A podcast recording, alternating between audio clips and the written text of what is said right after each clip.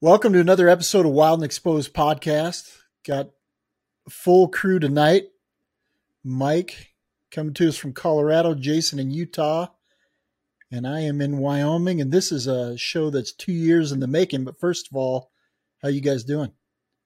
Everybody faring well? We're getting ready to head south, so it's going to get cold, and then we can go warm up. Head south. Oh, to Austin is what To you're talking Austin, about. yeah, to pre- precision camera. which will probably be done by the time this airs, but still, it'll be nice to go warm up a little and then. Yeah, if it, if it does, we were we were warm, while the rest of But you were here's the cold. deal: it's November first, and it was 70 degrees here today. Yeah, I can't say Yep. that it feels like November, but It's always 80 degrees here in South Carolina, so I don't know And what that- you're fussing about.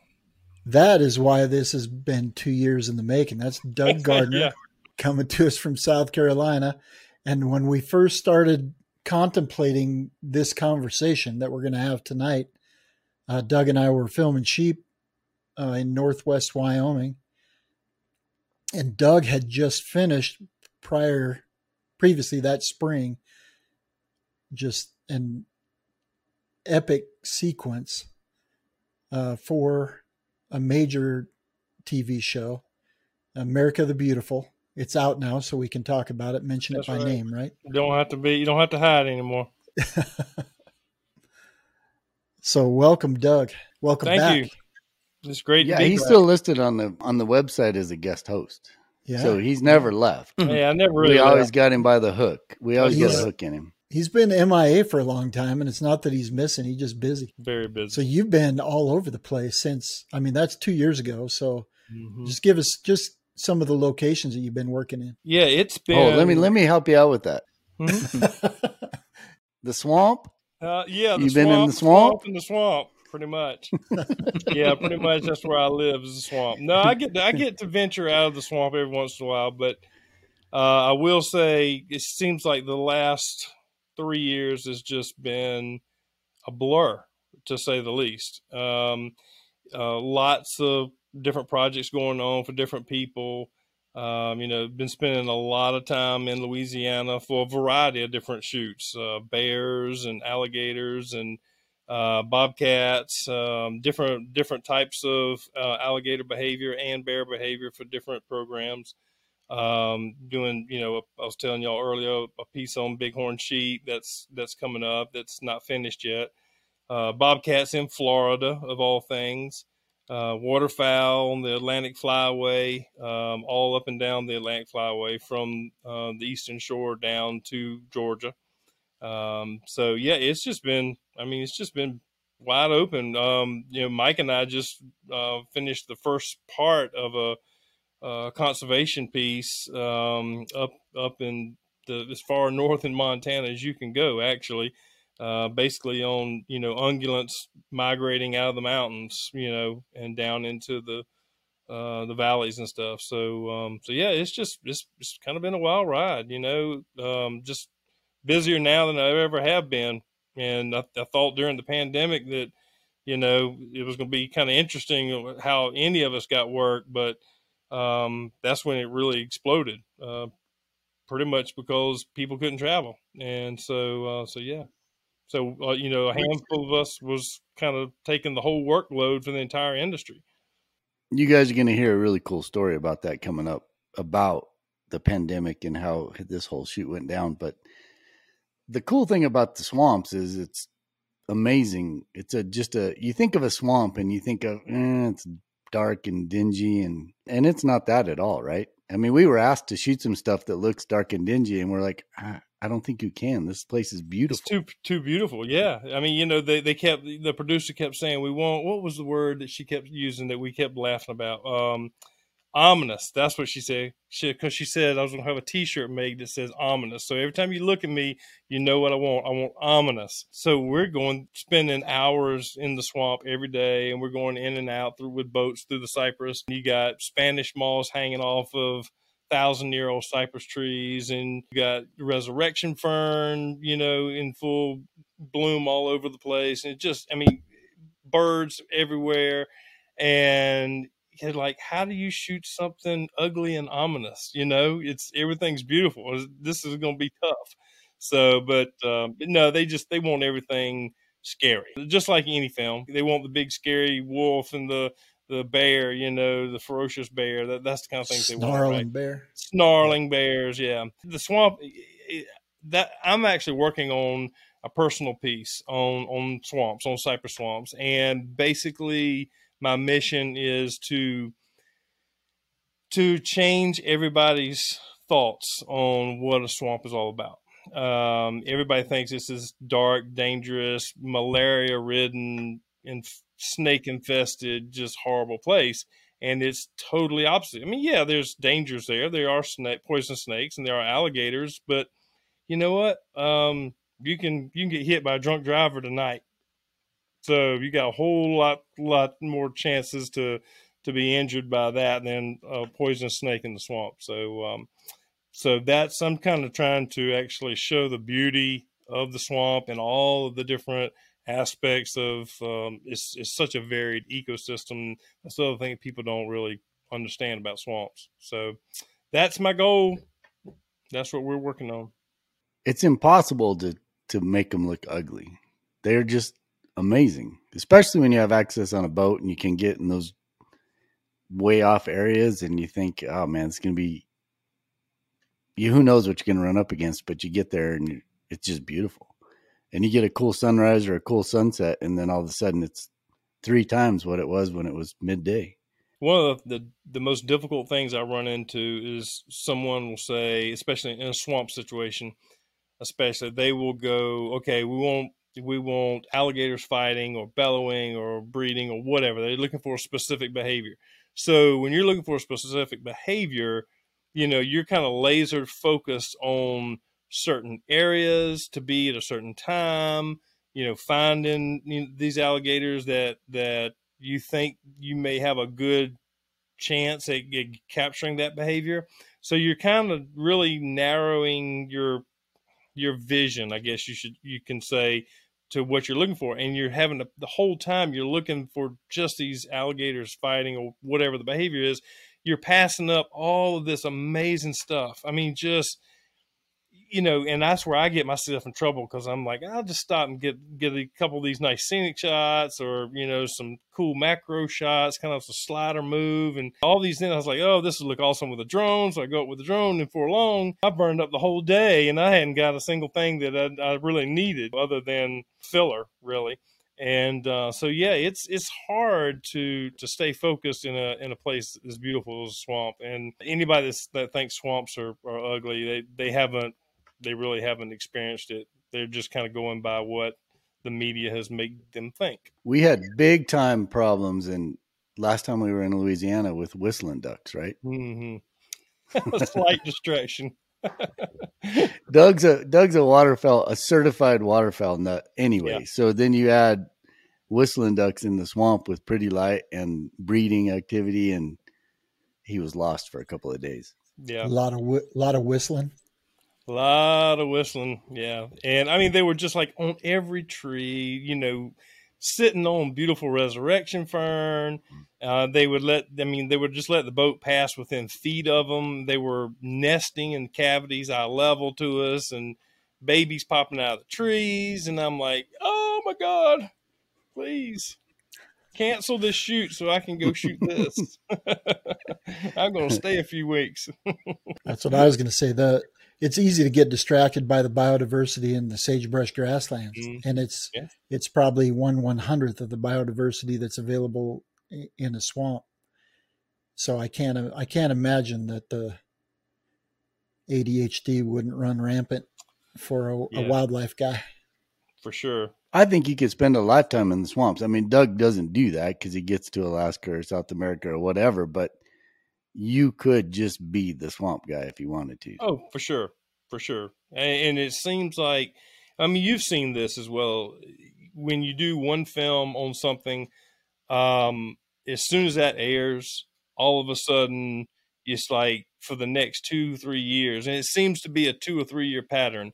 It's just like that's all they want. It's like you, know, you get different producers from different production companies calling you up saying, "I saw you do this and I saw you do that," and you know, we want to do the same thing, but we want to, you know, do a different twist, or we have a, a little slightly different storyline that we want to follow, and and that's what happens, and it just, you know, it just keeps going for me as far as swamp stuff because you know, m- more swamp stuff I do, the more I get um, and it's nice to it's nice to get breaks to to do stuff like the bighorn sheep and you know I just got done with a moose rut um, in Wyoming and uh, so yeah so it's, it's really nice. Uh, to, I just I did a big thing on whitetail deer in the Appalachians which was a great break. I love whitetail deer. I love any ungulates any of the ungulates you know um, so yeah, hold up hold up hold up. You were just here for the moose rut? Not this year last year. Oh, okay. You, yeah. You're lucky. Just about got in trouble, Doug. we're, about to, have a whole different conversation. No, I, I, about I about got killed there three times, but we won't get into that conversation. It wasn't because Doug did anything wrong. It was because I had a producer that I was working for.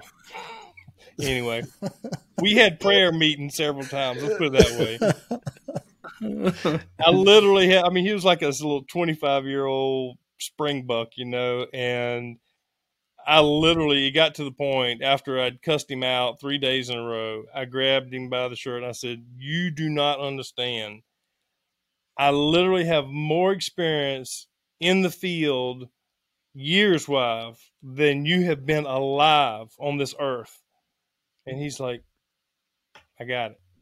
Like, I don't know if you do or not. You keep in situations where damn moose is barreling down my back. He, I'd be set up, and he would basically either push the bull into me or run out in front of me and drop a GoPro literally five feet in front of a, a, a bull moose.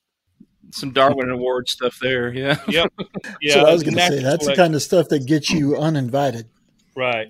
Doug, Doug, I'd have been filming all of that. you oh, never oh, know what you could have got.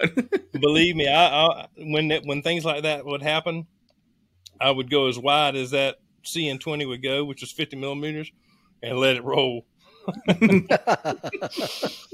well, and I, I, I, mainly did that to cover my ass because uh, he was about to get us both in trouble, and I wanted to be able to say, "wasn't me."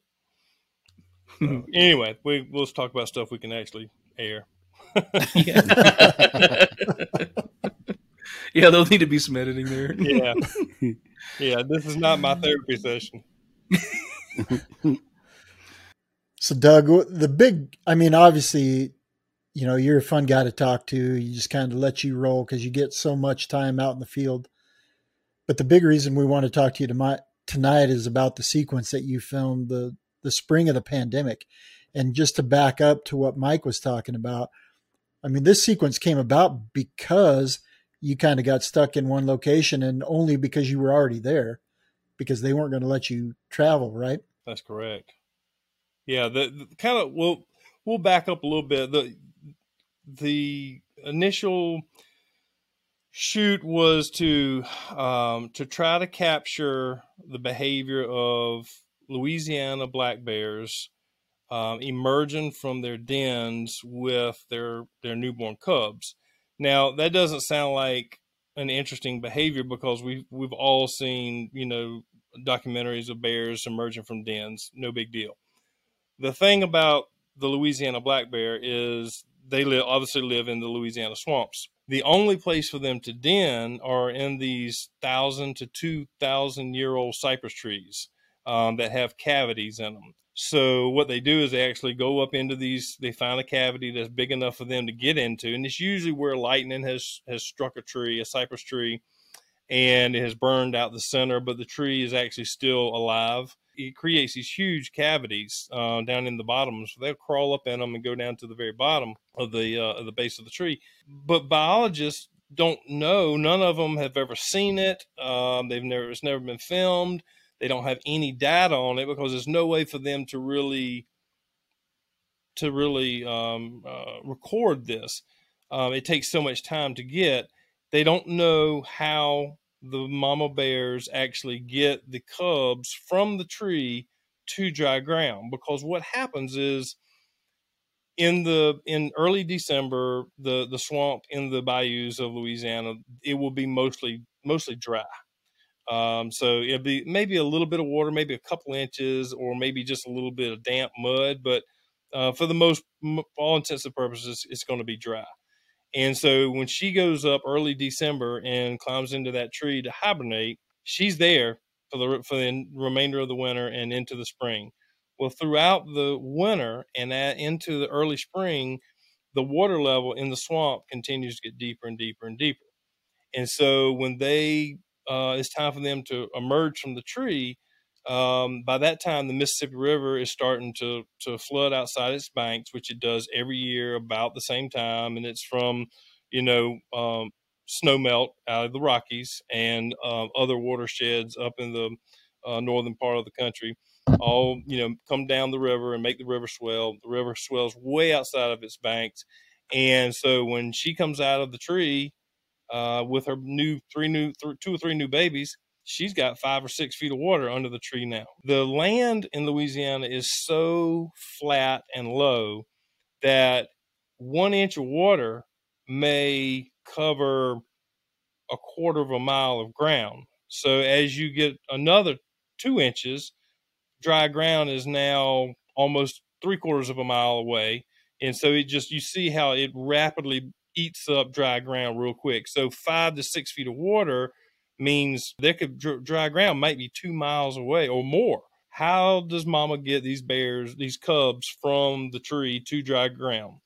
Does, you know, A, or do they, uh, are they born knowing how to swim and they just swim there themselves? Uh, B, do, do they climb on mama's back and she just kind of ferries them across? Or C, do, you know, just mama carry them like a cat does a kitten. You know how a cat will grab the kittens by the back of the neck and just carry them around? Does she do that? You know, what's the answer? Nobody knew. And so that's what this film was was supposed to to answer, and we did. We answered it. Let me back up a little bit. So the crazy thing about this, the way this whole thing went down was they we had started talking about this shoot the fall prior to um, the, the fall of 2019, and we were getting all of the you know all the logistics worked out, uh, where to stay, uh, how long we needed to be there, equipment, um, you know all the logistics that go along with it, you know food, location. When we've been working with the state biologist in Louisiana, the bear biologist, uh, Maria Davis, we contacted her and, and told her what we wanted to do and she said yeah i think i can help you and what what they do is she goes out and collars bears um, in the Tensas Basin. The Tensas Basin of Louisiana, that is the highest concentration of black bears anywhere in Louisiana. And it's in the Tensas Basin is a is actually uh, it's actually a fairly small area. Um, you know, when you talk about the size of Louisiana and all the swamps that are available, but there's a real high concentration there. So she said, I have a project area where I have a lot of bears and I have a lot of collars out. And so over the past 25 years, she's been recording data about how her collars move throughout these swamps. And so what she does in the fall, she starts watching them and she'll go on the computer and she can track exactly where these collars go and how long amount of time that they spend in one location um, you know their routes uh, food areas that they go through.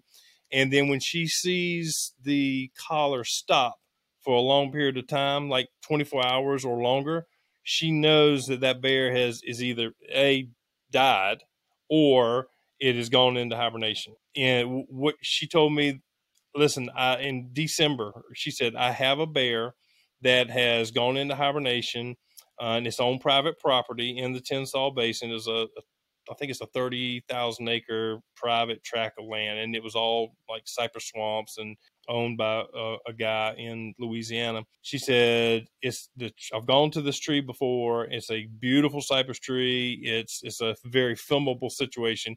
You got to imagine, you know, swamps are most swamps you have a lot of clutter a lot of brush in the way and vines and stuff and so you have to find those clear areas to to film in. And um, and this particular tree was just like made for filming. I mean, it was a, a big, very old tree, a very pretty cypress tree. didn't have so much brush around it that you couldn't film, you know, without a, maybe doing a little bit of pruning um, around it. So she said, I've got a bear that's gone into hibernation in this tree. Now, this is early December, and that's generally when they move, when they go into hibernation. She said, Why don't you come to Louisiana and take a look at the situation? The bears will be, you know, in the den and um, let us know if that's this is what you want to do. So we did a recce trip to go and check everything out. We got there, and she, she told me she said I'm going to do a I, I will do a den inspection now, and then again in early February, I will do another den inspection. And this is normal for all of my project areas. When I find a bear that, that a collared bear that is, you know, gone into hibernation, I will do two den inspections. So she said, I will do one today and we'll just check, make sure she's healthy and everything's good. And I'll know exactly what her state is. So Maria climbs up in this tree and down head first in there with this bear. No bear spray, no gun, no nothing. And um, she comes out and she said, She's good. I know this bear. Um, she is actually, she had cubs two years ago. So that means she is due to have cubs again this year. And she said, and I think that she is actually pregnant. I said, okay. She said, you need to go, whatever, go ahead and do what you need to do. If you need to do a little bit of clearing now, if you need to set up a blind, all that. So we did. We we we cleared some bushes. We set up a, um, two blinds actually, um, one on one side of the tree and one at 45 degrees on the other side of the tree. That way, when I got there, when I came back to actually film, depending on what the wind situation is, because wind is, means everything to a bear. Um, you know, they that's how they read the world. They they don't their smell is is incredible. Depending on what the wind was doing in the morning when I went out, I had some options about which blind I wanted to get into. So we we built two blinds and got everything ready to go and we left. And the deal when I put trail cameras up, uh, cellular trail cameras, uh, watching the, the hole. The way this thing goes works is she said generally based on my records, the the earliest emerging dates for these for bears in our studies over the past 25 years has been i think she said march no april um like the second week in april was was the earliest and the latest was the end of april. You need y'all need to i would get here about a week before the earliest ones on record and that way you don't miss anything and it's just a matter of sitting and waiting. So january we we, we plan to do this and of course covid had started you know started ramping up and it was the big you know all the talk and it started kind of going crazy about january right and that's when everybody was freaking out. What we had done was they went ahead and paid. We had um, a lady uh, across the street from the cabin that I was going to stay in. There's, the landowner let us stay in his hunting lodge on the on the property, and it was supposed to be me and five other people from the UK producer, assistant producer, two other camera guys, I think an assistant. They were going to be there. What we did is we went ahead and purchased all of the food that we would need had it delivered to the cabin.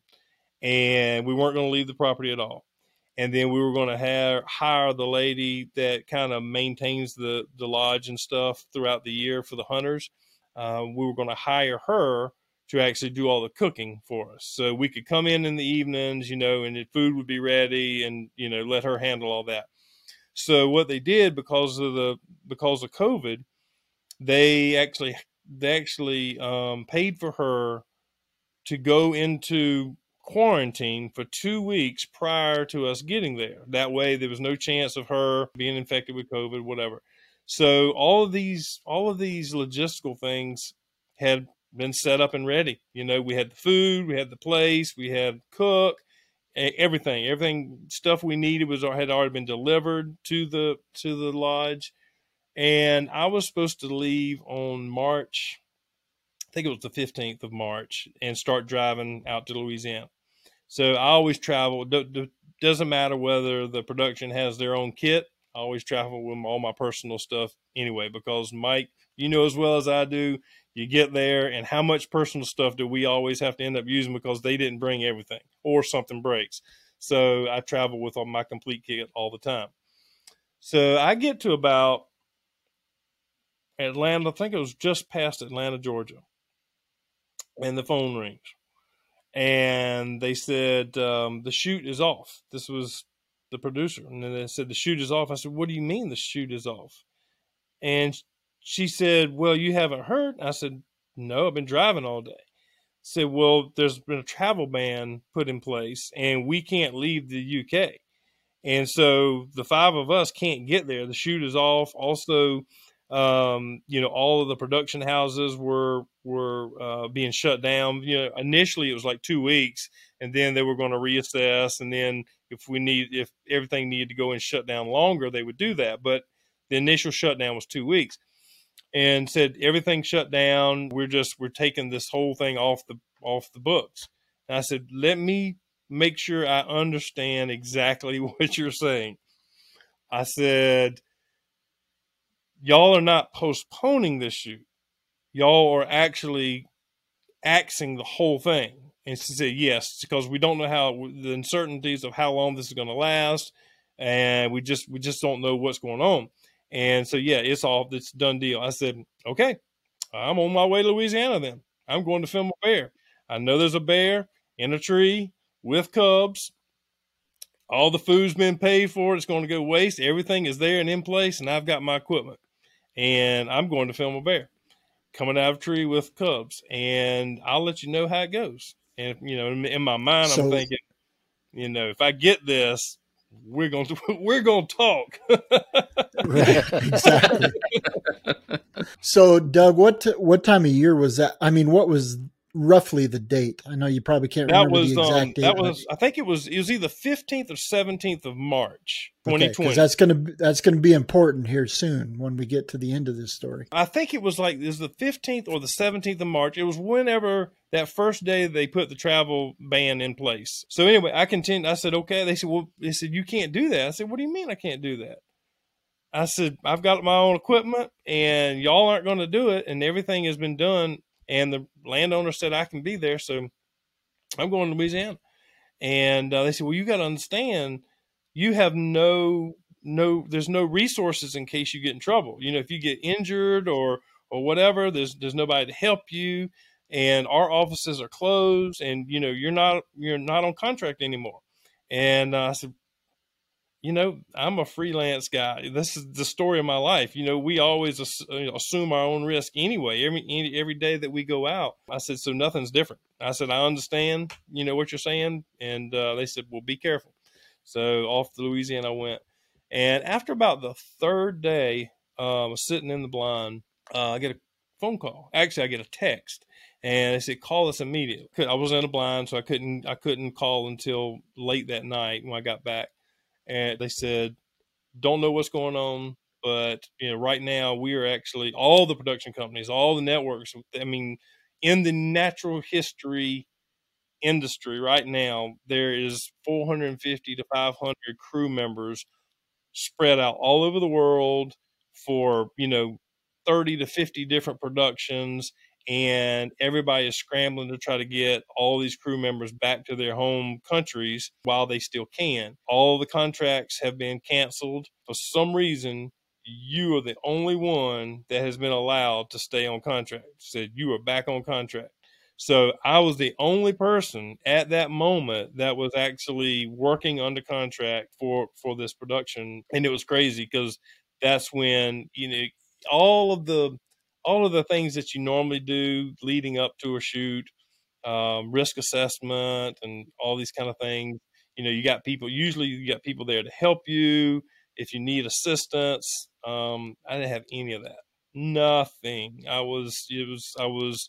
Other than the the the cook, I was the only person on a 30,000 acre tract of land, a swamp. I was having to do this all by myself. And you got to know, like with the BBC, when we go out on these shoots, they are very in tune with what's going on. Like we have to call every night when we get back. We'll call or text or something because they want to know that their people are safe you know, whether you're doing bears or alligators or swamps and snakes, whatever. They just want to know that you're back and safe and ready to go out the next day.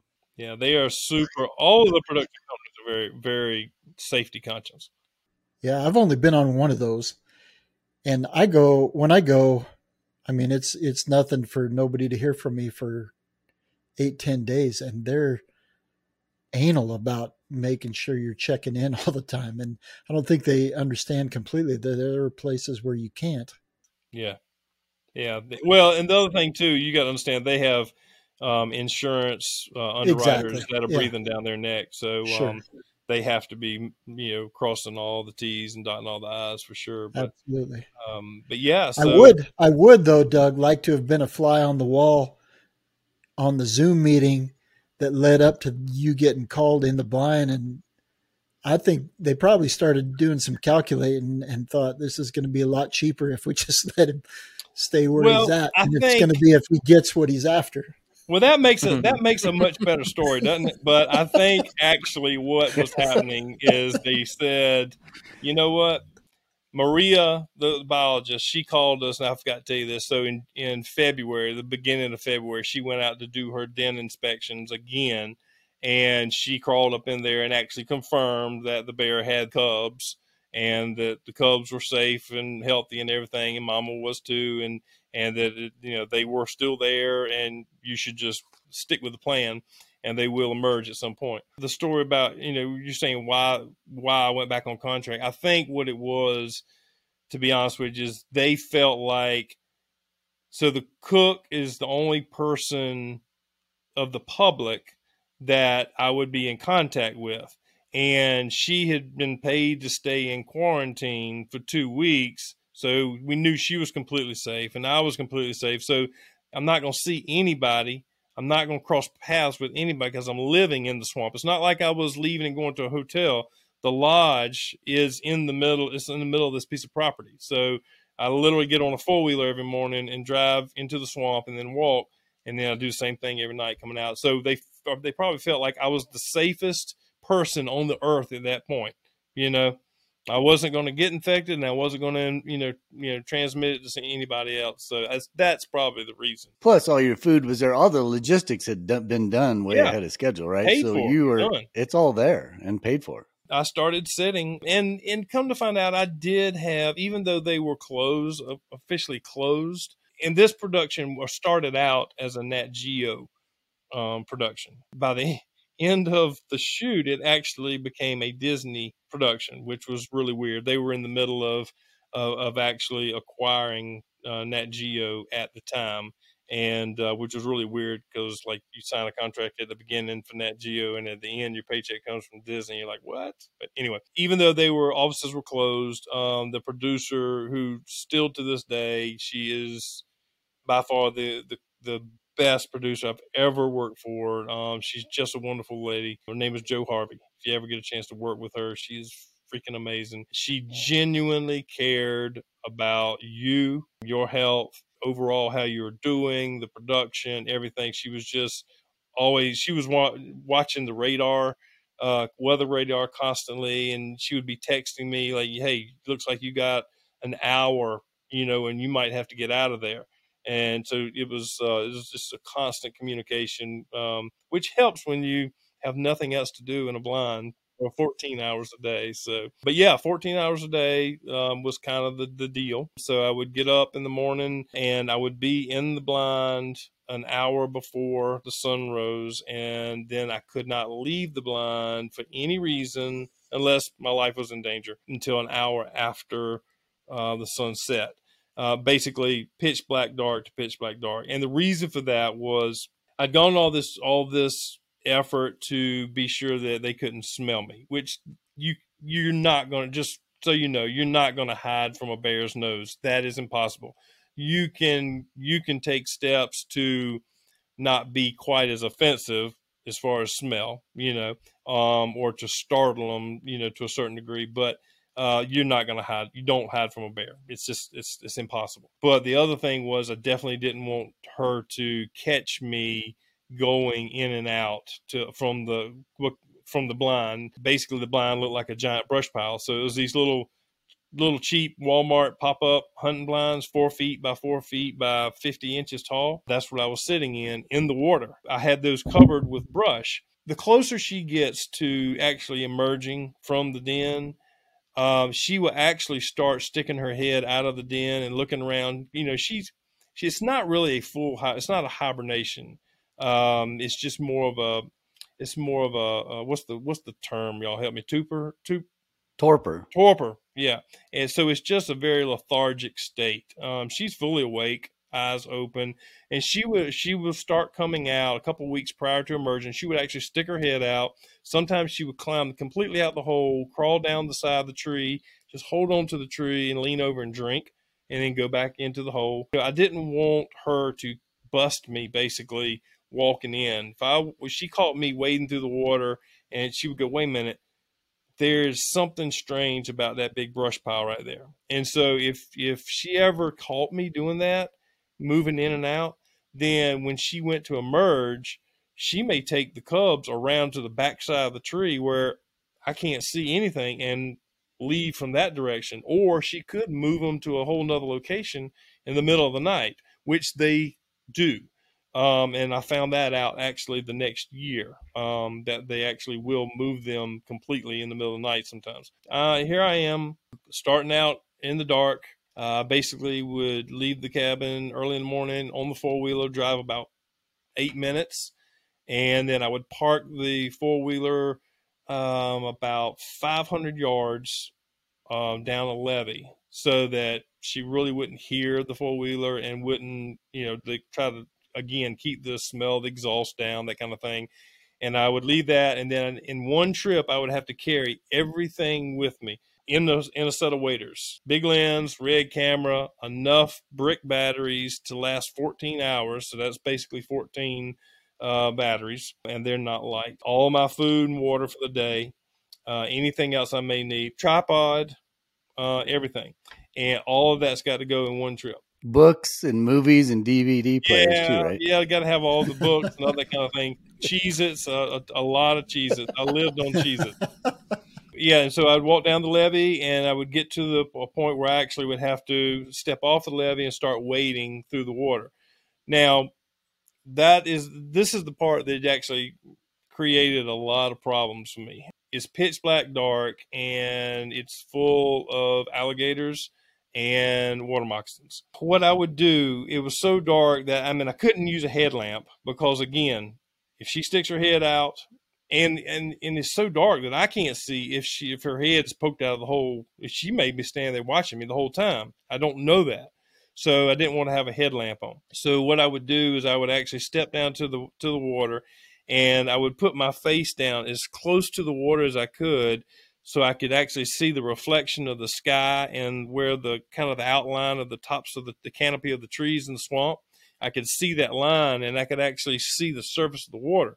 So if there was anything like a snake moving through the water or an alligator's head, I could actually see a profile, dark profile against the surface of the water. And so I would kind of check a five foot area and I would just move real slow through the water and I put my face down low to the water again and check it again. And so it would take me about 20 minutes each morning to go 75 yards. And the, the blind was about 75 yards from the levee. I mean, and you don't realize until you're in a situation like this where everything is just perfectly still, you don't realize how much noise you actually make. The smallest little things uh, I'm and I'm moving just you know an inch at a time through the water with waders on, and every little ripple sounds like a tidal wave out there. And so you know I'm just trying to be as quiet as, as I can. You get in the blind, and then you start sitting. And you're sitting all day long. You like I said, you the only the only thing that I could come out for was if you know if my life was in danger for some reason. So lightning or you know another animal or something like that. So I was having a medical emergency. That's the only reason I could leave. So hold on before you go too much further. There's a couple of things. So you said earlier the blind was what 44 by 44 by 50 inches tall. Yes. Well, I don't know any if anybody's been next to Doug, but he's I don't know what are you like six, six one two. or something. Six two.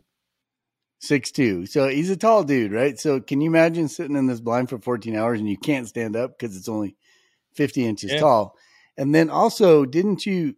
I think you. I remember you saying that you had like a little floaty kind of thing that you could put your gear on, so that when you are making your way through the swamp, I use um, anytime I work in the swamp, I use what's it's it's a decoy sled is what it is. It's basically a little plastic.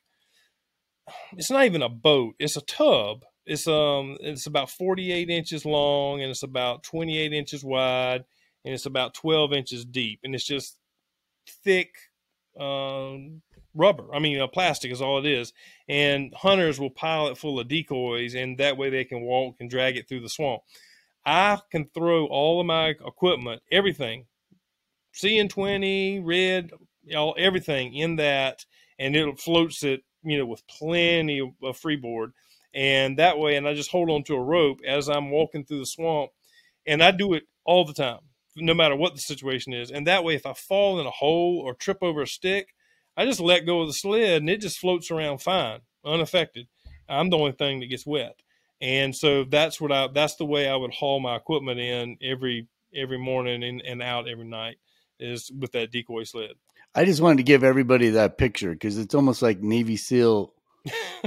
but can you imagine being a Navy SEAL trying to hold your backpack above your head so your camera doesn't get wet? But you didn't have to do that. You no, had thank that God I didn't have to do that. decoy sled, but you still had to like travel at an inch per what minute or inch. Yeah, it, it took it takes a long time, and it, you want to you just kind of want to hurry up and get there, and you're like, no, you got to slow down, you got to slow down, you got to slow. Down. So it was always, it was always this. Everything you did was this conscious effort. You're just having to think about so many things. It it was just, it's an, the whole thing was just an emotional roller coaster. I mean, just physical and mental. I'll tell you about.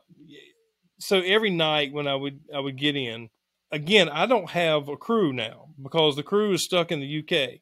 I don't have anybody doing DIT. I don't have anybody handling, you know, any assistance whatsoever. And so at get home at night after dark, I've got to rush and eat supper, get a shower, charge batteries, download all the footage and back it up three times. You know, do all this stuff, have everything prepared for the next morning, ready to go, and then get up at four o'clock and do all this over again. You know, I'm I would just find myself rushing, just just scarfing food down as fast as I could, just so I could get that extra 15 minutes, you know, to to sleep. And I would lay down the bed, and you, you like everything else, you got to you, you have to kind of decompress for about five minutes before you actually start to relax, you know, in the bed. And I started going through this thing every night and it started really mentally messing with me. And I grew up and I, I grew up and uh, you know, born and raised, still work in the swamps, you know, a lot. So snakes and alligators don't. I respect them, but I'm not really scared of them. But I started getting to this point where at night when I'd lay down in the bed, I would just constantly try to figure out in my brain, okay, what are you going to do if you you know if an alligator does grab you in the dark you know heading out tomorrow morning or coming out tomorrow night you know how are you going to handle this? You know what is going to be your your protocol? And you know are you going to go for the eyes? Or you know what are you going to do and uh, if he grabs your arm what are you going to do? If he grabs your leg what are you going to do? I mean all these scenarios go through your head and then you as you're looking at it you know thinking about it you see you know teeth and mouth and water splashing you, all these scary things go through your mind. Same with you know if i get by water bit by water moccasin what am i going to do?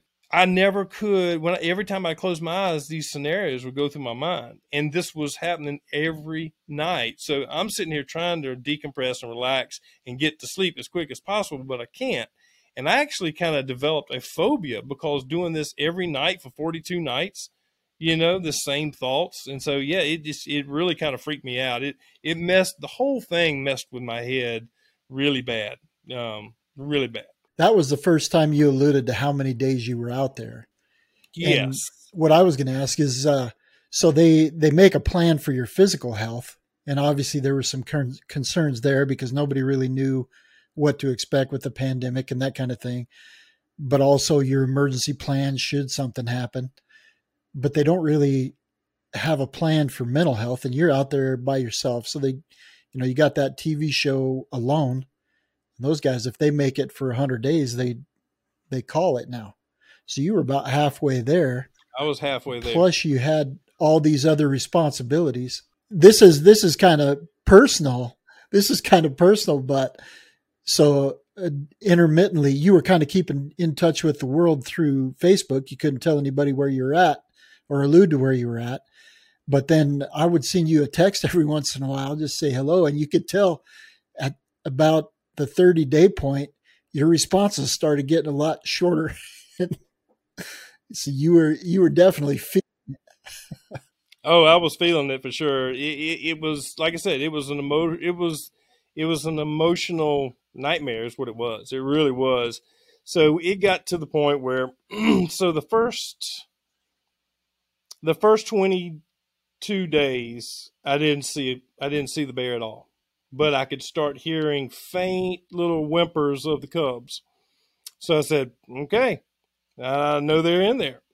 And um, then it started getting to the point, and, and like you said, I, I started kind of doing a little daily, um, I don't know, just a little little vlog thing, just a um, you know recording, you know what was going on that day and you could definitely see. I think it was like you said, around day third, twenty-seven to thirty. You could see it was taking oh, it was taking a toll on me. Um, you could tell I was severely sleep deprived. Um, you could see it in my eyes for sure. And that was one of my biggest fears was actually falling asleep because I didn't know, no one knew um, how long, you know, this event takes place. Is this something that happens in a few minutes? Is it something over 20 minutes or an hour or two hours or overnight or what? Excuse me. As a matter of fact, I texted Maria one day and I said, So what should I expect? You know, how long does this take? You know, um, this all day event or what? She said, She simply texted back, At this point, you know more than we do. I was like, Okay so I was so scared. So there's that. Yeah, there's that. So, I so we got so that going for us. Scared that I would actually fall asleep just for a little quick five minute, you know, cat nap. I was scared I'd miss the event, and at that point, you would not know. Was there anything still in the tree? Are they still there? Am I sitting here for days watching an empty tree, or, or, you know, are they still in there? That messed with me. It's hard to stay stay awake for 14 hours when you when you're running on nothing and you're just mentally exhausted anyway. So yeah, so doing this day after day, and I got to day 37. It was all I could do just to record that one little 45 second video. It's all I could do to stay awake, just to and to mutter out a few words, and you can definitely tell it. It got to day 42. Like I said, the only thing that I could leave for was if I was in danger or like a severe lightning storm. And we had been having lots of storms on Easter Sunday. Uh, we had, there was a, a huge tornado outbreak all over, and it, it, was kind of a squall line that went up through Louisiana and through Mississippi. Uh, was an outbreak of tornadoes all over both states. I was caught up in the middle of it and we had two tornadoes come. Well, one came right through the property, so within a couple miles of my location. One across the street in another farmer's field came through there, and then there were several within five or six miles. I stuck it out. I mean, I was just trusting that radar.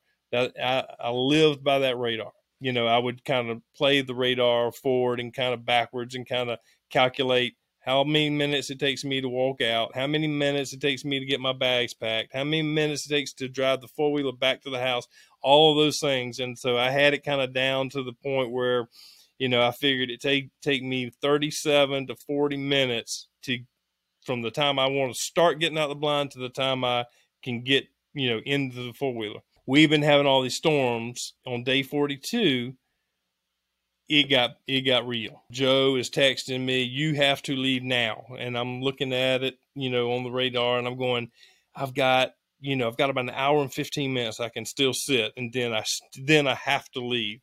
So I'm watching the radar, and nothing's happening. It's getting windy, and lightning is starting to pop all around me. It had sprinkled a little bit of rain, and then the rain came down real heavy, but then the rain quit All of a sudden, it, it just got kind of quiet, but except for the lightning, and lightning was popping everywhere. And I'm like, okay, I got to go. I, I cannot. This is, I mean, it's popping close enough that I can feel it. I'm at the base of a cypress tree. Matter of fact, one of the tallest ones in there. I actually started zipping up the bag and putting everything away. And the last thing I ever do is actually put the camera away, turn the camera off and put that away. Everything else, you know, getting your lunch packed away and ba- dead batteries put in the bag and, you know, just any little extra things, getting everything but the camera. Last thing is I look, peek out the blind one last time just to make sure there's nothing there. And the hole is full of black fur. And I'm like, crap because she would come out. It was at that point for the for about two weeks leading up to that. She would actually come out and just hang out on the on put her, go to sleep. She'd stick her head out of the hole and put her paws on the edge of the hole and just go to sleep for about twenty minutes, and then she'd crawl back in, or she'd climb down and get a drink and go back up. And I'm like, no, no, no, no, you can't do this now. You, you it's not time for a nap. I got to get out of here. Uh, and also, one, one thing that's important to say is that when she would come out and just kind of take a nap and you, she goes back in, you wouldn't see her the rest of the day at that point. I mean, you just wouldn't see her. So I'm like, no, no, no, baby, you you got to get back in that hole. I said because I got to get out of here. And uh, it lightning popped one time, and she kind of flinched and she dove back into the hole. I was like, good. Took the camera off the tripod, and I, something to have me to have me to to look back through the hole one more time. She's out of the hole coming down the tree, and I'm like, whoa, So I put the camera back quickly, put it back on the tripod. Now it was the camera was still running, but it was uh, it was off the tripod. I lock it back on, get back on her.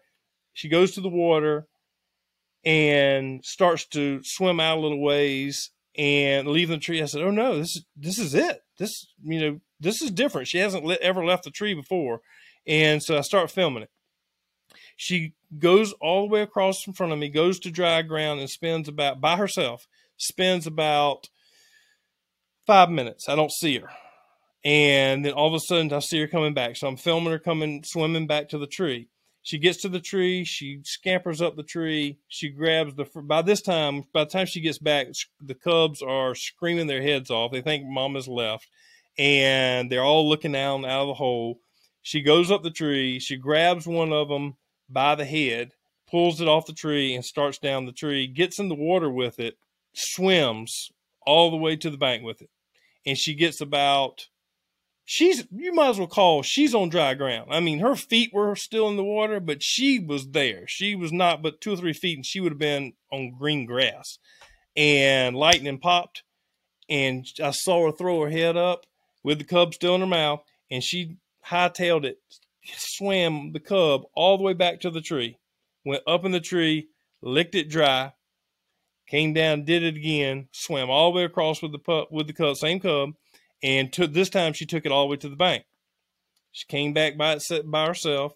Now you got cubs in the tree screaming their brains out, and there's one on the bank screaming her brain out, and lightning is popping everywhere at this point. I mean, you could actually you ever been in these electrical storms where you could feel like the air was sizzling. There's so much electricity and just atmospheric unstableness that I mean it's just sizzling around you. That's what it was like. You was like you knew you were going to get struck any any second. Doug, real quick, that's yeah. not a really good time to be holding on to a big metal camera on a big metal no, tripod. It's not. Just in the tallest tree in the swamp. In the, yeah, yeah. The tallest tree in the swamp.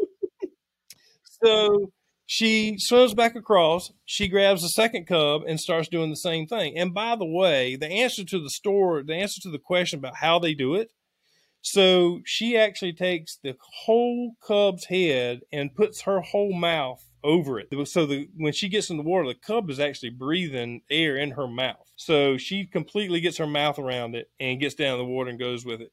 Uh, it's really really crazy. So she gets the second cub and she goes gets halfway across with it. Lightning pops.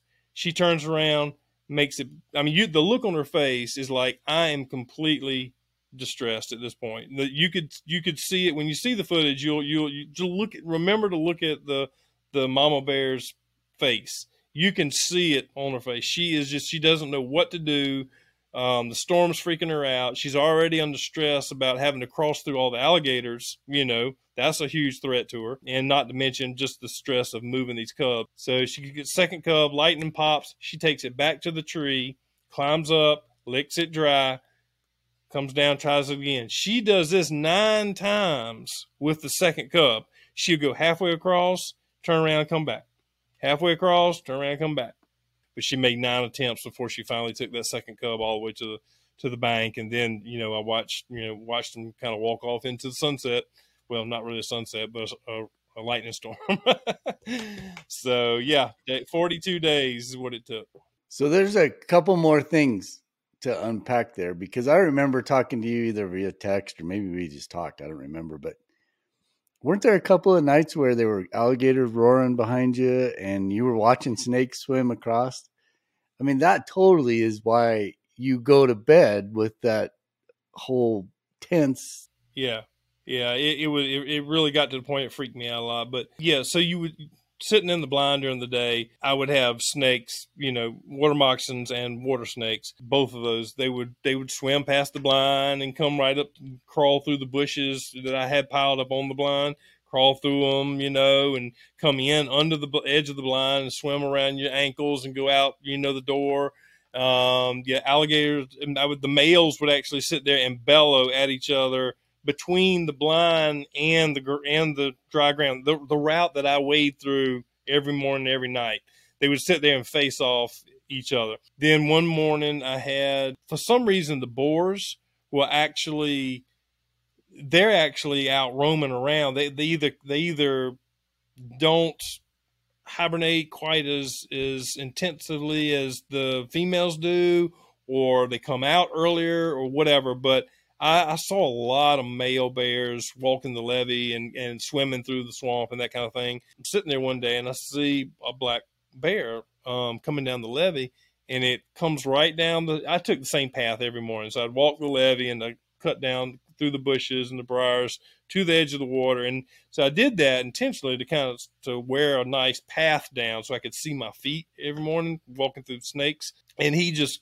you'd see him coming down the levee, and then he'd walk straight down my path to the water, and he's looking across the water at me. I'm going, I know, I've been around black bears enough to know what's getting ready to happen. He is curious. He smells me. He's curious, and he wants to know what the heck that big brush pile is all about. He's coming out here. And sure enough, I didn't even get the thought through my mind. Here he comes. He swam out to the blind. He's trying to get up on the platform that I have the blind strapped to and I'll come back to the platform.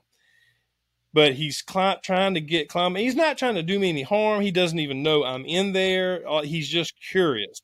But he's about to turn the whole blind over and me, dump me, you know, upside down in the swamp, just trying to be curious.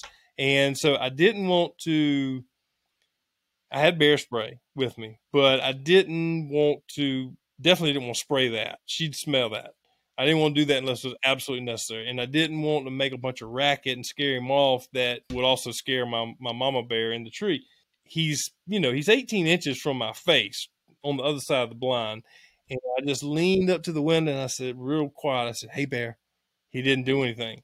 And I said, Hey, bear, a little bit louder. And he almost broke a leg trying to get away from me. He took off through that water. He didn't know whether he wanted to hop into the water or swim or pull a Jesus and walk on water, but he knew he didn't want nothing to do with that talking brush pile. So, um, anyway, so yeah, all the time. I mean, you just, I had otters that would come out and, uh, you know, try, just try to get up in the brush pile around the blind.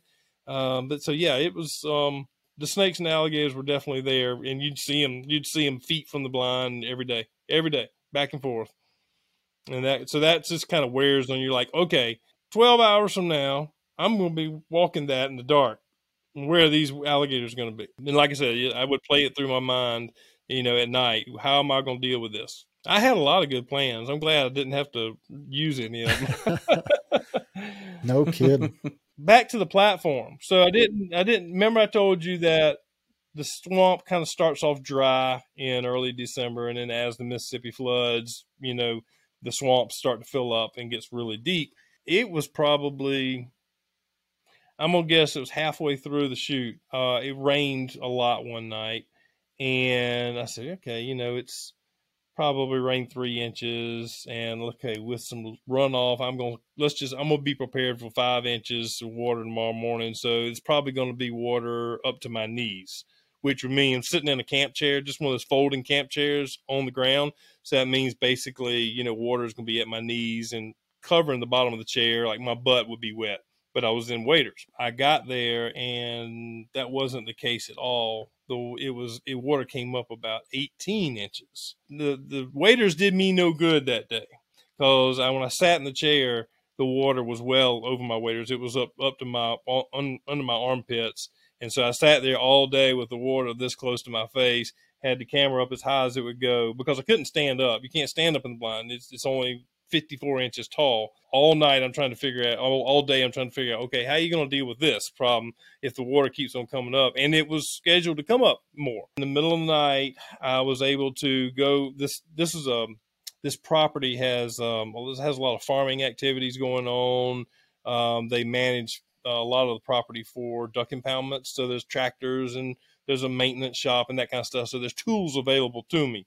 Um, so went in the shop one night and I spent several hours and I built a platform, a metal platform out of scrap aluminum that I could hang. It was uh, basically like a a lock on deer stand, if you know what those are, and your viewers, half of your viewers will know it, half of them won't know, but it's basically a, a metal platform with that leverages itself against the base of a tree. So the more weight you put on it, it locks itself to the tree.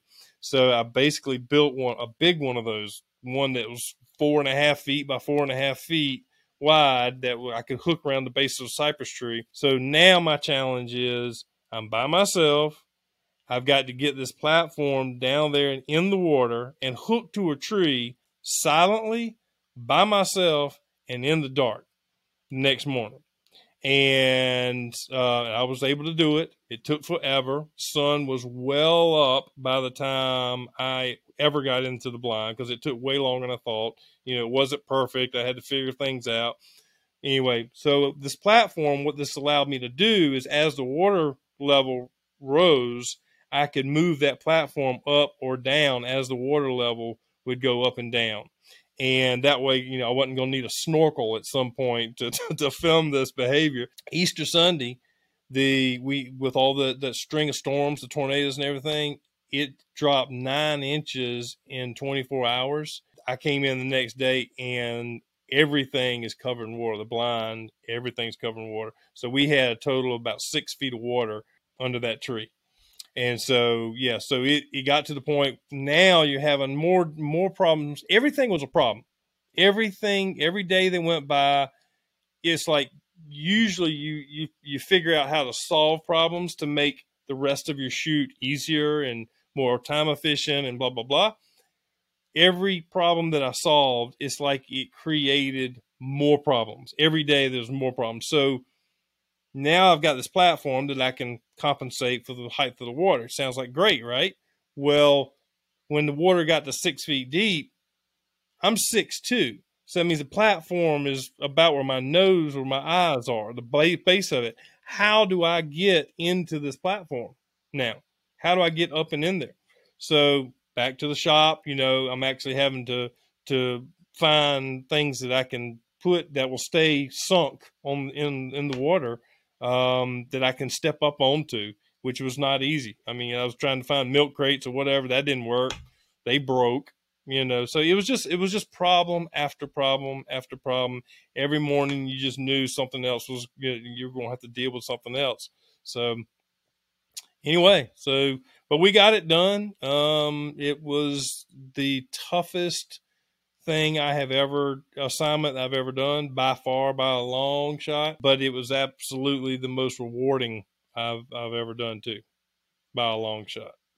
I couldn't wait to see the footage, and and there's one thing I want to bring up about it. But when it finally came out, Doug, I got I got to say, it's like a you know a wedding photographer you got you got one shot to get it right.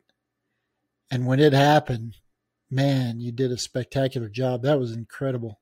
Well, thank you. Just thank the, you. The footage that you were able to get, and the one thing I wanted to mention uh, before Mike comments is uh, I don't know how deep you want to get into this, but you were dealing with a radio collared bear.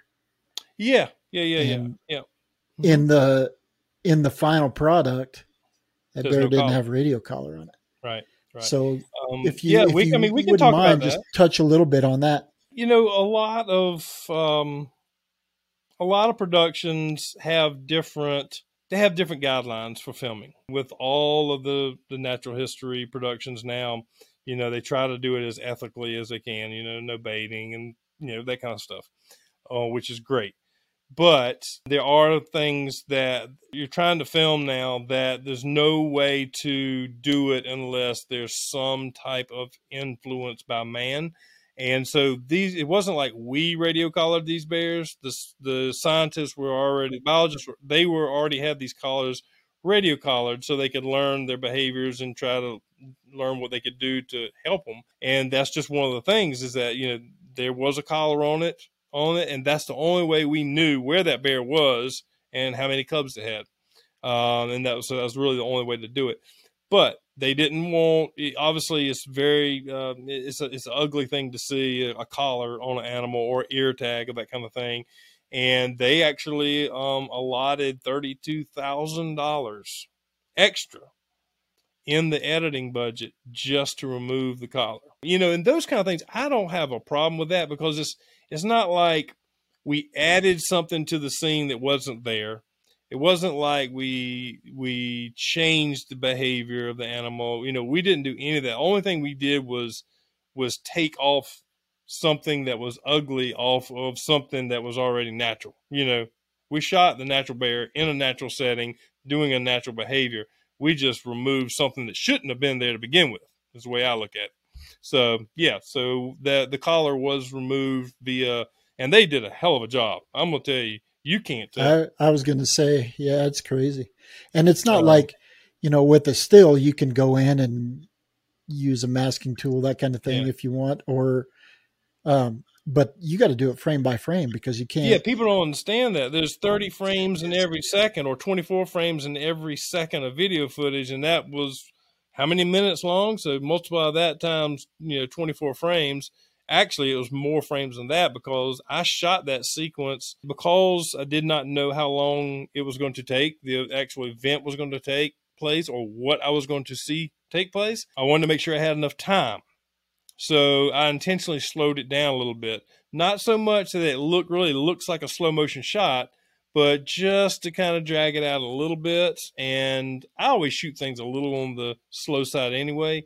Um, just I just think it takes that digital edge off of off of you know things. I think I shot it at like 49 frames a second or 48 frames a second, something like that. So yeah, 48 times you got to sit there and make that change and photo like a Photoshop, like you're fixing a photo. It's the same process, but you got to do it over and over again that's the reason it's so expensive to do. So it's really got to be something important to to make it worth doing that. And bottom line is, is if you didn't have the collar, you would have never known where the bear was at, and it's almost impossible to find a bear den. Yeah. Right. If you don't have that kind of intel. Right. I mean, there's thousands and thousands of cypress trees, right, that could be a potential denning spot. Yeah. Oh yeah. I mean, there's absolutely no human way to figure well, unless you're lucky and you right. just happen to know or you just happen to spend your time in this one swamp all the time. Yeah, but had you had I happened upon this situation, let's say I was just out shooting one day and I happened upon this, it would have been impossible to film without having previous knowledge of the bear being there to begin with and knowing where I could shoot from.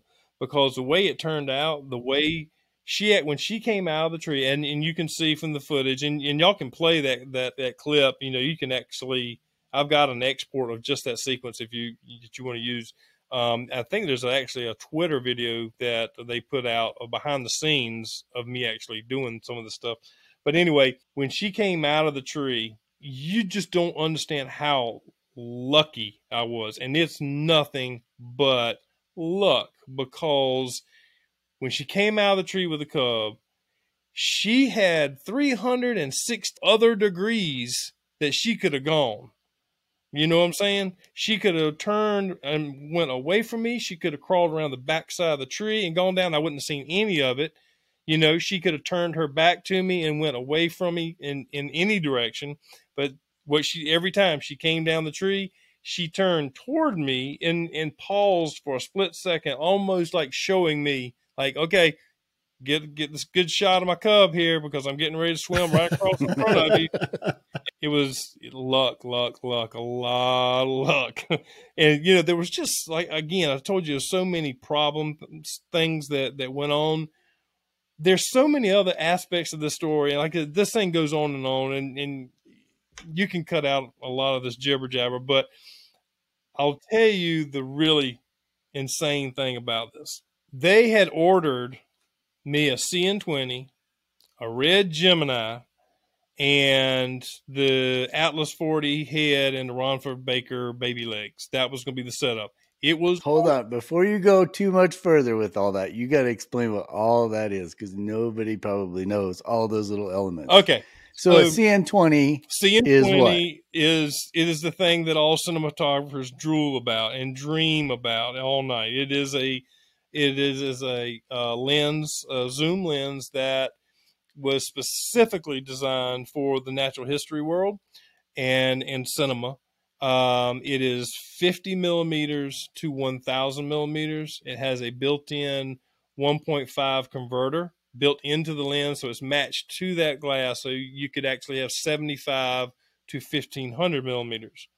Um, it's parafocal, which means once you set focus at full zoom, you can zoom in and out and it stays in focus. So it's just everything about it is just a sweet, sweet lens, but it's a very expensive lens.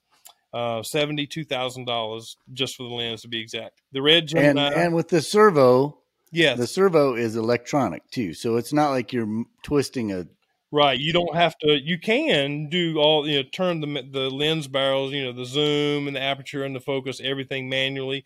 Um, but it's got a it's got what's called a zoom control, zoom demand. So you can have a thumb. You can control everything with your thumb and stop, start, record with your thumb on the tripod handle as well. And then the Red Gemini, Red has several different cameras, but the Gemini is specifically built for low light situations. and obviously swamps are very low light. I had one of those or that was going to be sent in for me to use. The Atlas 40 is simply a, a very large and very heavy, stable uh, pan, uh, a video uh, pan and fluid head. Uh, tripod head is all it is. Uh, but it's very big and it, but it's super stable. You put something on there and it doesn't move. It's just you're, you're you get real smooth pans and tilts with it. And then the Ronford Baker baby legs are just aluminum, very large uh, tripod legs that are video legs that are made to support big rigs like the CN20. And the CN20 is very large. Um, it's 19 pounds, just the lens. So the red Gemini setup with monitor and everything's probably another, I'm gonna guess seven, eight pounds. And then the tripod and head by itself is another 20 some pounds. So you have a big rig. It's a that whole rig together. I'm to guess would be in hundred and ten thousand, hundred twenty thousand dollars. That was supposed to be. That was supposed to come in with the crew of five from the UK. They had rented it, and it was we're going to have it shipped in to me, and you know they were all going to meet us there. Well, none of that. The the uh, pandemic stopped all that. You know, stopped it like a freight train. So I had no help and no equipment. The equipment never showed up. FedEx, remember, they shut down and this was stuff was coming in by FedEx. And then once FedEx did start resuming some of their deliveries, obviously they had a huge backlog and you know a huge mess to deal with. So everything was going to be delayed. Long story short, I was using my own personal equipment, which was a Red Dragon, which is, you know, it's it's a great red camera, but it's not, um, it's not as sensitive in low light as the Gemini is. Um, so I was at a disadvantage there. Uh, and then I did not have a CN20. I had a Sigma, a two thousand dollar lens, a Sigma sixty to six hundred is what I shot that sequence with a red Epic Dragon and a Sigma 60 to 600 lens and a Sachtler tripod. We did it. We did it with that. The crazy thing about this story is that when when I the emergence happened at twelve forty um, on day forty two, and when I got to the house at 130, 135, something like that, I actually saw FedEx driving out the driveway. They had delivered it 15 minutes prior to me get pulling up there. it was being delivered while I was shooting the sequence. Man, I can't imagine it would have looked any better with with any different equipment. You you killed it. You know, and that it says a lot. It really says a lot for that equipment, for that lens especially. Um, I mean, you know, we all use them now. I mean, it's the poor boys CN20 basically. I use them all the time. The, the lens quality is there. I'm gonna tell you, it's there. Um, I, w- I eased into Sigma very reluctantly um, when you know, Tamron too, you know, not, but Sigma kind of said, "We're we we we can do this. We can step out from front of the crowd," and they did when they started with the art lenses and stuff, and then the sport lenses, and the 60 to 600 is. Um, I mean, I can't I really can't. I mean, it doesn't have all the bells and whistles, and it doesn't have the magnification that a CN20 has, but quality wise, it's there. I think. We still haven't mentioned what show this is actually on. I don't think did we? Yeah, we did at the beginning. The the show is um, the show was America the Beautiful, and it was the second episode. I forgot the name. What the the episode name was. Um, but it's the very first sequence in that second. It's episode. the opening sequence in the second episode, and it's freaking spectacular. Y'all got to watch it. But watch the whole thing because there's stories like this throughout the whole series. But Jason, you had something just a minute ago. Yeah, just a couple things real quick. First of all, I didn't know honestly at the time that that was your sequence, Doug, mm-hmm. and I was just blown away. I showed multiple people. It's like check oh, cool. this out. Look at how this bear's carrying their cubs. You know, it's just yeah, it's just insane. But anyways, um, and then I found out later, obviously, as I was talking to Mike and Ron. But um, and then I have a question. You kind of blew over one thing that I'm really curious about because you're six foot two, Water's six foot, mm-hmm. and I'm assuming that was the case from the levee to the tree as yeah, well. Well, it tapered up. It would get, you know, it would go from the deepest place, which was where the blind was, was you know, the, the water got about six feet deep, and I'm working within 23 yards of the of the den and so that tree was about six feet of water too at the base of it. You know, it, it depends. If you'll see, there was a lot of cypress knees un, just under the surface of the water. And if you see her step down in the water, one time she steps down in the water and she has to actually swim because it's too deep for her. But then the next time you see her, it actually looks like she's standing up, and she is. She's actually standing straight up on her back legs and she's got the cub hanging out of her mouth, and she's basically walking on top of cypress knees until she gets to the point where she, her feet will actually touch the ground because it was just solid. Um, I've been in there now. I'm, I'm actually shot a, a, an assignment in that exact same location. I mean, right in front of that tree uh, this year for another production um, on alligators, and um, now that it was bone dry in there, and I could, st- I know now exactly what she was stepping on. It was just a bed of cypress knees. Tell us what a cypress knee is, because I don't think anybody that's not been to the swamp would know. So bald cypress trees, being that they they live in you know in water, I mean they actually grow in water. Their root system can be very weak, and so their roots actually will go down in the ground and then go out uh, just under the surface of the ground and the ends of the they have these little um, ends on their roots that will go up that will come up out of the ground and out of the water in some cases. There's a lot of a lot of ideas on what a, the purpose of a cypress knee actually is. Some people some scientists actually say the the that's a way for the tree to breathe uh, and then some say that what it does is slows the water movement around the tree with all the knees st- sticking up the water movement slows down which allows sediment to fall and settle around the roots which actually gives it more of a base to hold on to to keep the tree upright which to me i think that is probably the the more justified explanation did you have any cypress knees around your blind where you could actually use them to step up onto your platforms? No, I did not. I did not actually. Well, I had some, but they weren't close enough that I could actually step onto, or they weren't tall enough to do me any good. I mean, you're constantly tripping over them when you're walking in.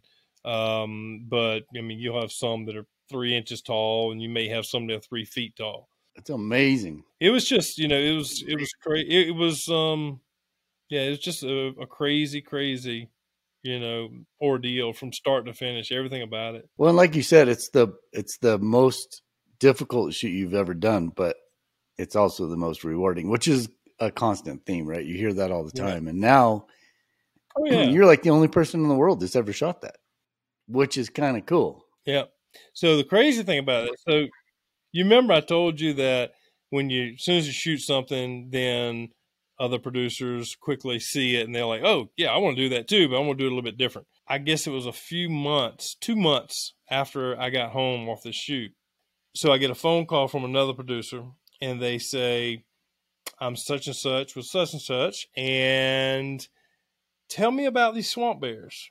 and um, of course I'm NDA'd up. I can't talk about it. And but no, no one knew about this. No one. I mean, that was they they had it under lock and key, and I certainly had not talked to anybody about it. I hadn't been around anybody, and I'm like, they caught me so off guard. I did not. I I, I was just tripping over my words. I didn't know what to say. I was like, um. you know, um, and they kept i said you know i don't know if i can talk about it. And they said oh yeah yeah we understand. And then they continue to ask me more questions about it.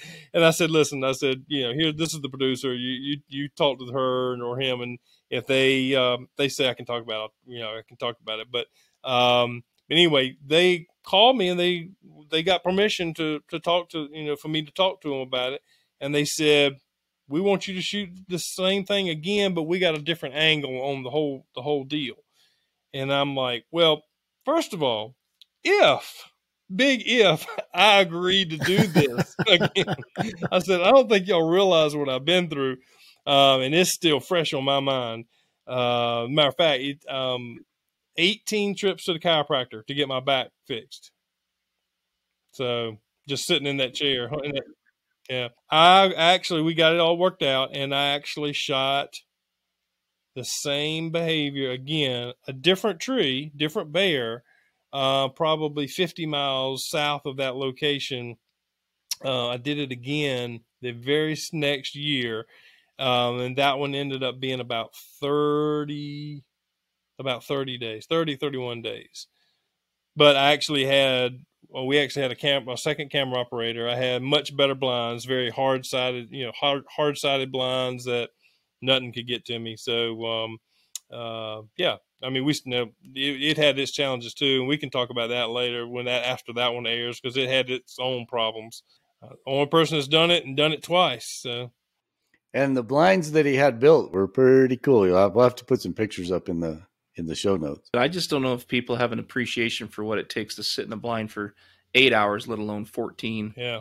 It's, um, it's and not be able to stand up and yeah. not and being in the water and having the snakes. But I mean, that is insane. That is yeah. incredible. That I'm not sure I'd want to do it for any amount of oh, money. Oh, to be quite honest yeah. with you, I'm just. I don't have to tell you how many times it went through my brain. Like, okay, screw this, screw it, I'm done. I mean, but I've never quit anything in my life, and I wasn't about to try. You know, and I, the bottom line is, I knew there was there was cubs in that tree, and they had to come out at some point. That's the only thing that kept me going. You know, if this is going to happen. How well it turns out is a whole different story. But this is going to happen. It's just a matter of me being here. And so, you know, like I said, having that producer that, you know, she would chat with me for hours, you know, just texting, you know, which helped, you know, me mentally. Um, you know, lots of friends and, you know, uh, Ron and, and Mike would, you know, text me and, you know, what's going on and that kind of stuff um, see what people do on Facebook, you know, because I had cell signals, so that helped a lot. You know? Let alone not knowing if it happened at night. I mean, yeah, you yeah. sat there the right. whole time, and it could have been a nighttime thing, and then you know yep. you learn, but you know, yep, and yeah, and that and that does happen. I learned from experience the next year that that does happen, um, and yeah, so I, that was actually one of the things I would think about was, you know, did she move them tonight? Don't know don't know if I'm going to sit and watch an empty hole all day tomorrow. So nobody knew how this was going to go down, right? But when when Maria tells you show up a week early, you know, the, the, when you get that information, your thought process is probably like, okay, well, if I'm here a week early, then I've got that safety net, but I also, this is only going to be 10, 15 days. And then 10, 15 days, you're into it. And, and yeah, you're committed. You can't, you don't want to leave. You're, you've already spent this much time. So I just can't imagine if you knew it was going to be 42 days when it was 15 days, you might have been like, yeah, I'm not doing this. But to stick it out for four, and then for every day that you spend in there, it's got to be like, okay, you're just getting more invested, right? So for sure, you're not going to leave. That thing could have been a hundred days and you'd have stayed. Well, the other thing I would say too, and as with your story is, um, with these BBC or UK producers, these production company people, it's a blessing and a curse sometimes to have them along, right? Because sometimes they're just doing their job and they want to be helpful, but a lot of times it can kind of be a pest because you're trying to get your thing done and they're like tapping you on the shoulder. Hey, did you see this over here? Or did you get that over there? And so the blessing is you didn't have to put up with any of that. But the curse on this one is it sounds like you could have used some help for the DIT or the downloading of all the stuff every night, making sure batteries are charged, giving you a little bit of like a relief to have somebody sit in there for an hour or whatever just so you could stretch your legs. There was none of that. So you the curse was you would have been way best way more it would have been way better if they would have been with you. Oh, absolutely. Yeah. I mean, it would just been able to relieve me somewhat. I mean, like I said, it, you don't realize how just having a little bit of communication, you know, five minutes of being able to talk with another human, you know, just a way to kind of decompress and talk about the day and, you know, whatever, or, or give me that extra 15 to 20 minutes of sleep, you know, it, you know, it added up for sure yeah, it, it, it was it was nuts. You know, one of the other the things I'll tell you real quick that that went through my brain constantly was I was always replaying. Well, I was always thinking about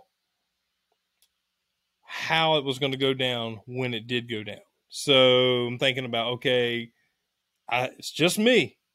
It's just me, one camera, and I, you know, you got to think about I'm not just I'm not just shooting this one behavior.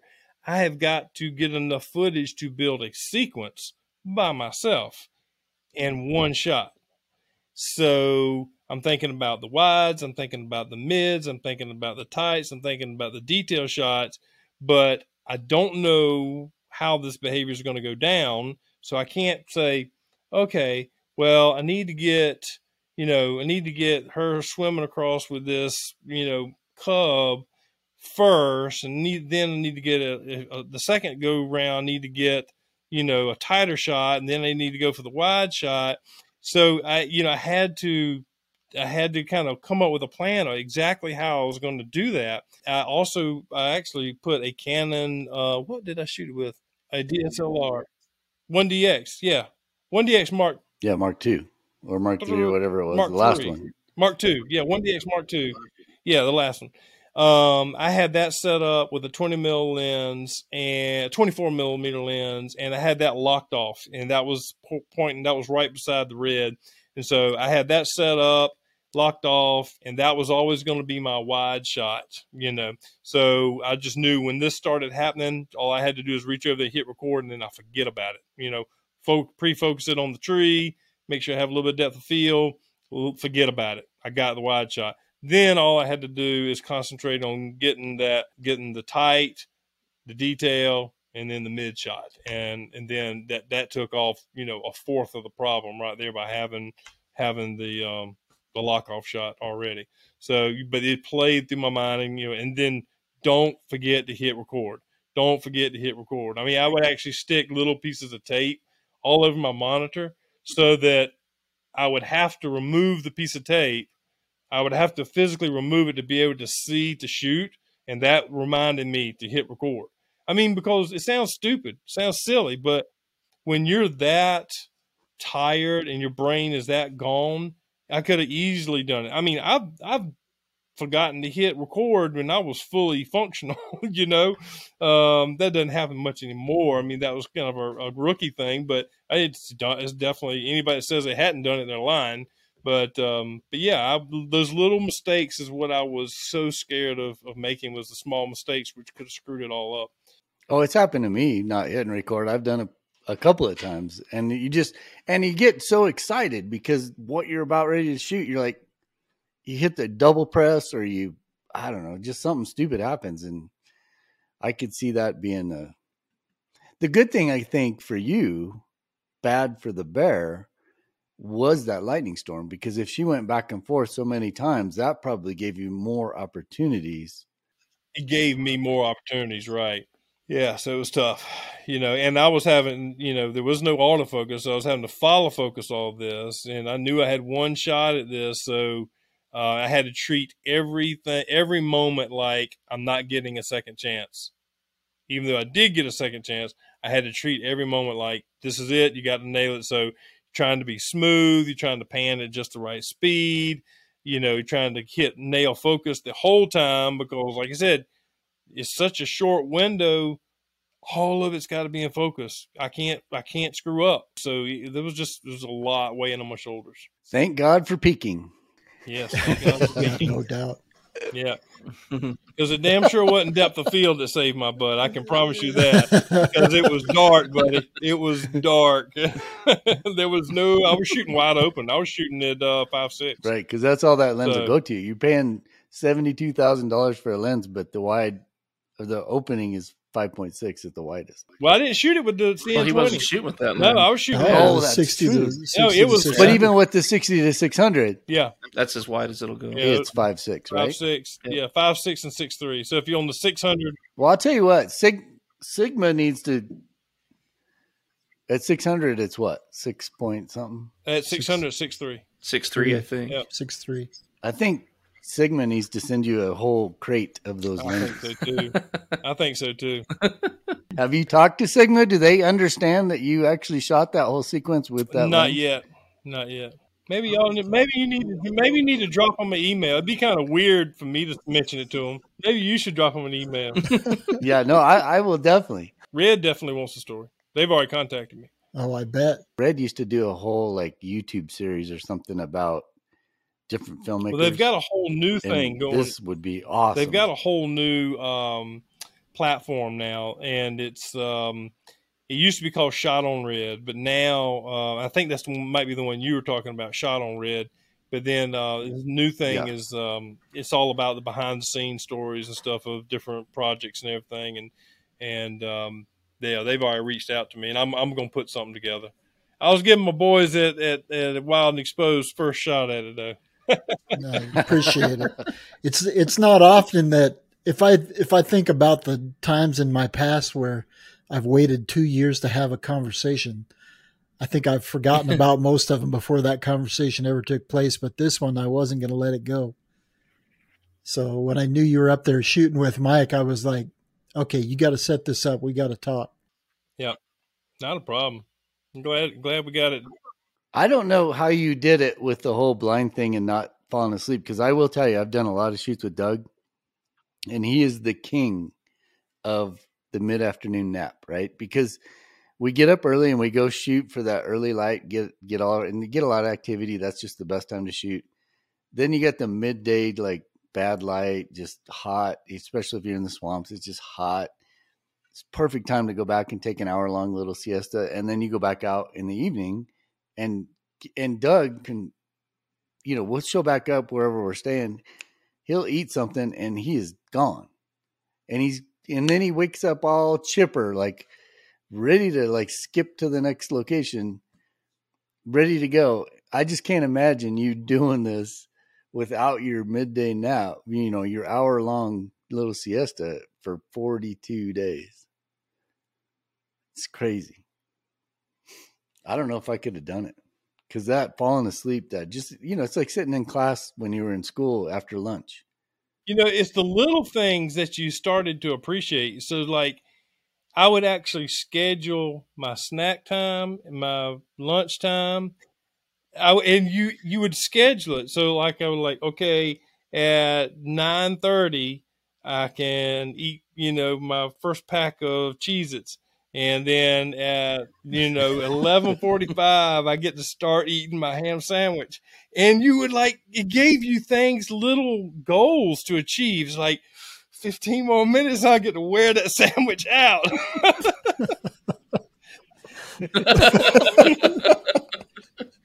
so, I mean, it's the little things. It's the I only think, way you uh, can get through the day. Yeah, yeah. I think you might be able to work a sponsorship from Cheez Its also. yeah. Cheez Its and Sigma. Doug Gardner brought to you by That's right. Cheez Its and Sigma. and Sigma. oh man, And I will tell you, he doesn't show up on a shoot without his cheeses.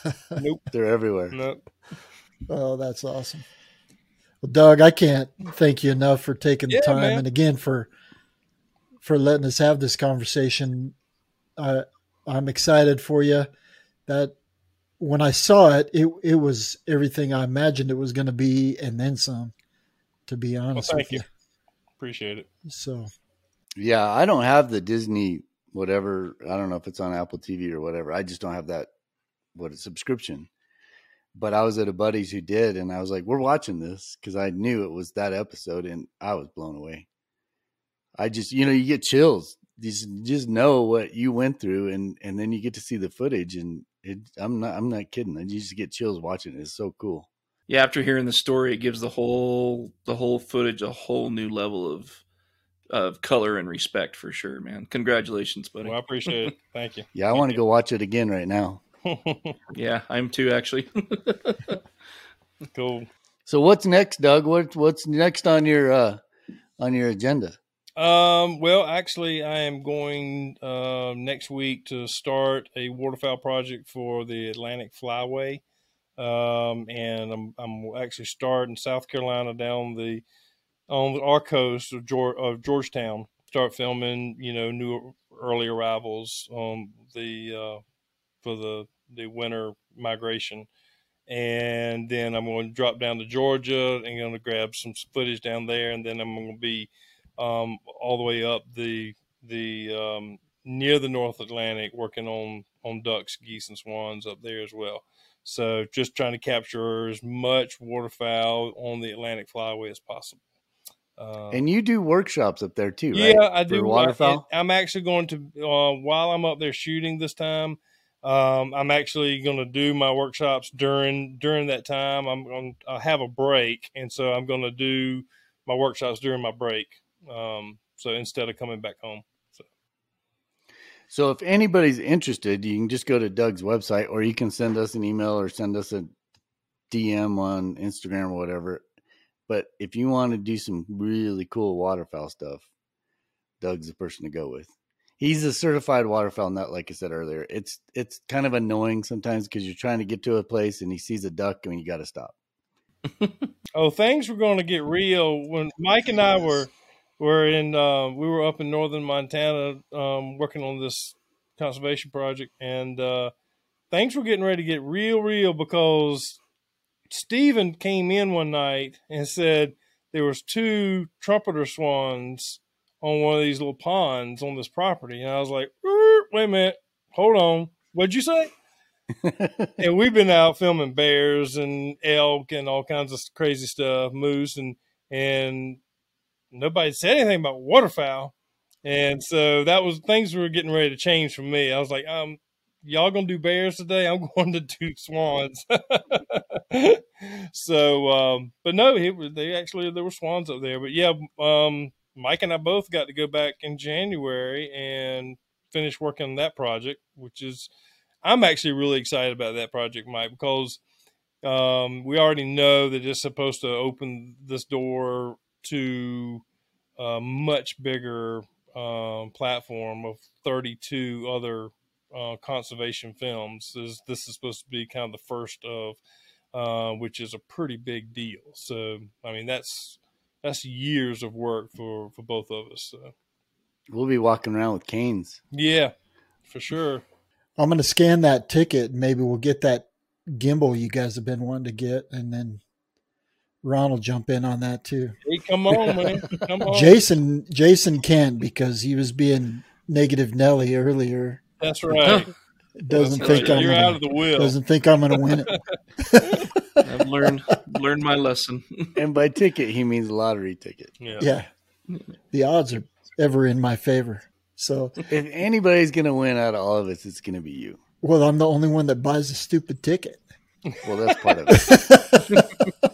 And th- and then the other thing about uh, Doug that we didn't we kind of glossed over it a couple times, but he will be in Wyoming. Does a, a great video workshop in northern Wyoming also. So if you're if you're into the video, you're not going to have a better wildlife and and scenery opportunities than the workshop he's got.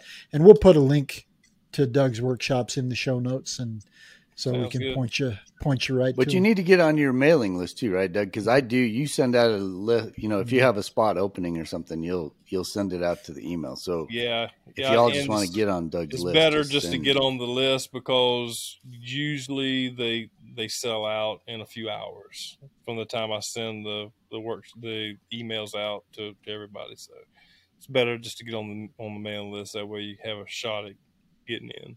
And what is the uh, website? Which it's one DougGardner.com. Should they go to? DougGardner, And DougGardner.com. And then what is the YouTube? Uh, the Natural History Channel. And then what's your Instagram handle? I have no idea. I think it's. I love Jesus. I don't know. No, I think I it's. Uh, Jesus.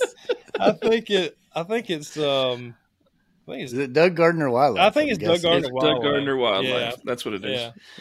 All right. So you obviously don't check that account too much. Well, I look at it, but I never look at the the name. Oh, on it. your handle. Yeah. All right. All right. So you can get to Doug if you are dying to go on a trip. Send a DM there. But best thing to do is just get him your email. Yeah. You have like a sign up sheet or yeah, something yeah, on your you website? can, yep, you can sign up on the website. Yep. I'm actually redoing, um, getting ready to launch a new website, just kind of a, a revamp the old one. Uh, it's just just because it's uh, easier for me to change it and update it on the road. Um, it's one of those things, you know, websites. If you if you don't do it a lot, you kind of forget exactly how to go in and manipulate it and all that kind of stuff, and then it takes you forever because you got to kind of relearn relearn you know how it's put together. So um, I actually switched over to Squarespace, and it was I mean I rebuilt my whole website in about four or five hours. You Don't know? say Yeah. that. I don't. I don't. That's what to I keep that telling right now. Ron. Yeah, He, I just get a Squarespace site and you can have it Yeah. going. yeah. I'm in SmugMug right now, and it I mean it's, it's been great. I mean their image, their, their quality, the the platforms, everything is great. I mean no problems whatsoever. Never had a website problem uh, with them, and um, so no problem fault of theirs. It's just it's a bit complicated. Uh, if you don't make changes a lot, you forget like how to do it, and you have to kind of go back and relearn it. And it and it's not exactly I wouldn't call it user friendly. So um, I mean, you, you got to kind of study it on what does what. It's not it's not um, intuitive. I guess is the word. So, but Squarespace, I mean, I literally, I mean, I literally got on there and just, I think I watched one little five minute video and uh, on YouTube, and, and I was off and running with it. So, Yeah, that's kind of what I'm looking at, and I'm with SmugMug also. It's it is great because you can kind of set it and forget it, and let people do what they want to do with your, you know, as far as buying your images. But and you can do all that same stuff with Squarespace. yeah, speaking of, this will be out before Christmas. If any of you need uh, an idea for a kids book, I do have. Let me tell you about my mom. It's the first in a in a series of of four books that'll be coming out over the next few years. So send me an email, hit me up. Awesome. Bring hey Check when you come to um when you come to Cody, bring one. Oh yeah, for sure. and I I'll will. get it for you. Uh, it's an awesome book. Everybody needs to go check it out. If you got a kid in your life, what do would you say the age? I mean, I loved it. I would buy one for me, but what is the perfect age? Honestly, my grandson's he's six months old, but he he looks at the pictures, and so you can you can go basically from one to fourteen. There's facts in there that every adult that I've had read the book, there are things in there that they didn't know about specific species that are represented. So it's uh, uh you know one to one to fourteen, you're going to learn something for sure. But it's it's probably you know four to four to twelve is probably the target audience. So what we're going to do is you can find that book until Ron gets his new Squarespace site up and running. you can find that book on the Wild and Exposed site. So you can just go purchase that book and then Ron will fulfill it from from Wyoming. Well, thanks again, Doug. Thanks, Jason and Mike, and thank you all for listening to another great episode of Wild and Exposed podcast. You've been listening to the Wild and Exposed podcast. If you haven't yet, please give us a rating and a review. And make sure you're subscribed so that you'll get every episode we produce as soon as we drop it. And as always, thanks for tuning in. We're gonna make it someday. Nothing's gonna get in our way. We will be the biggest band in town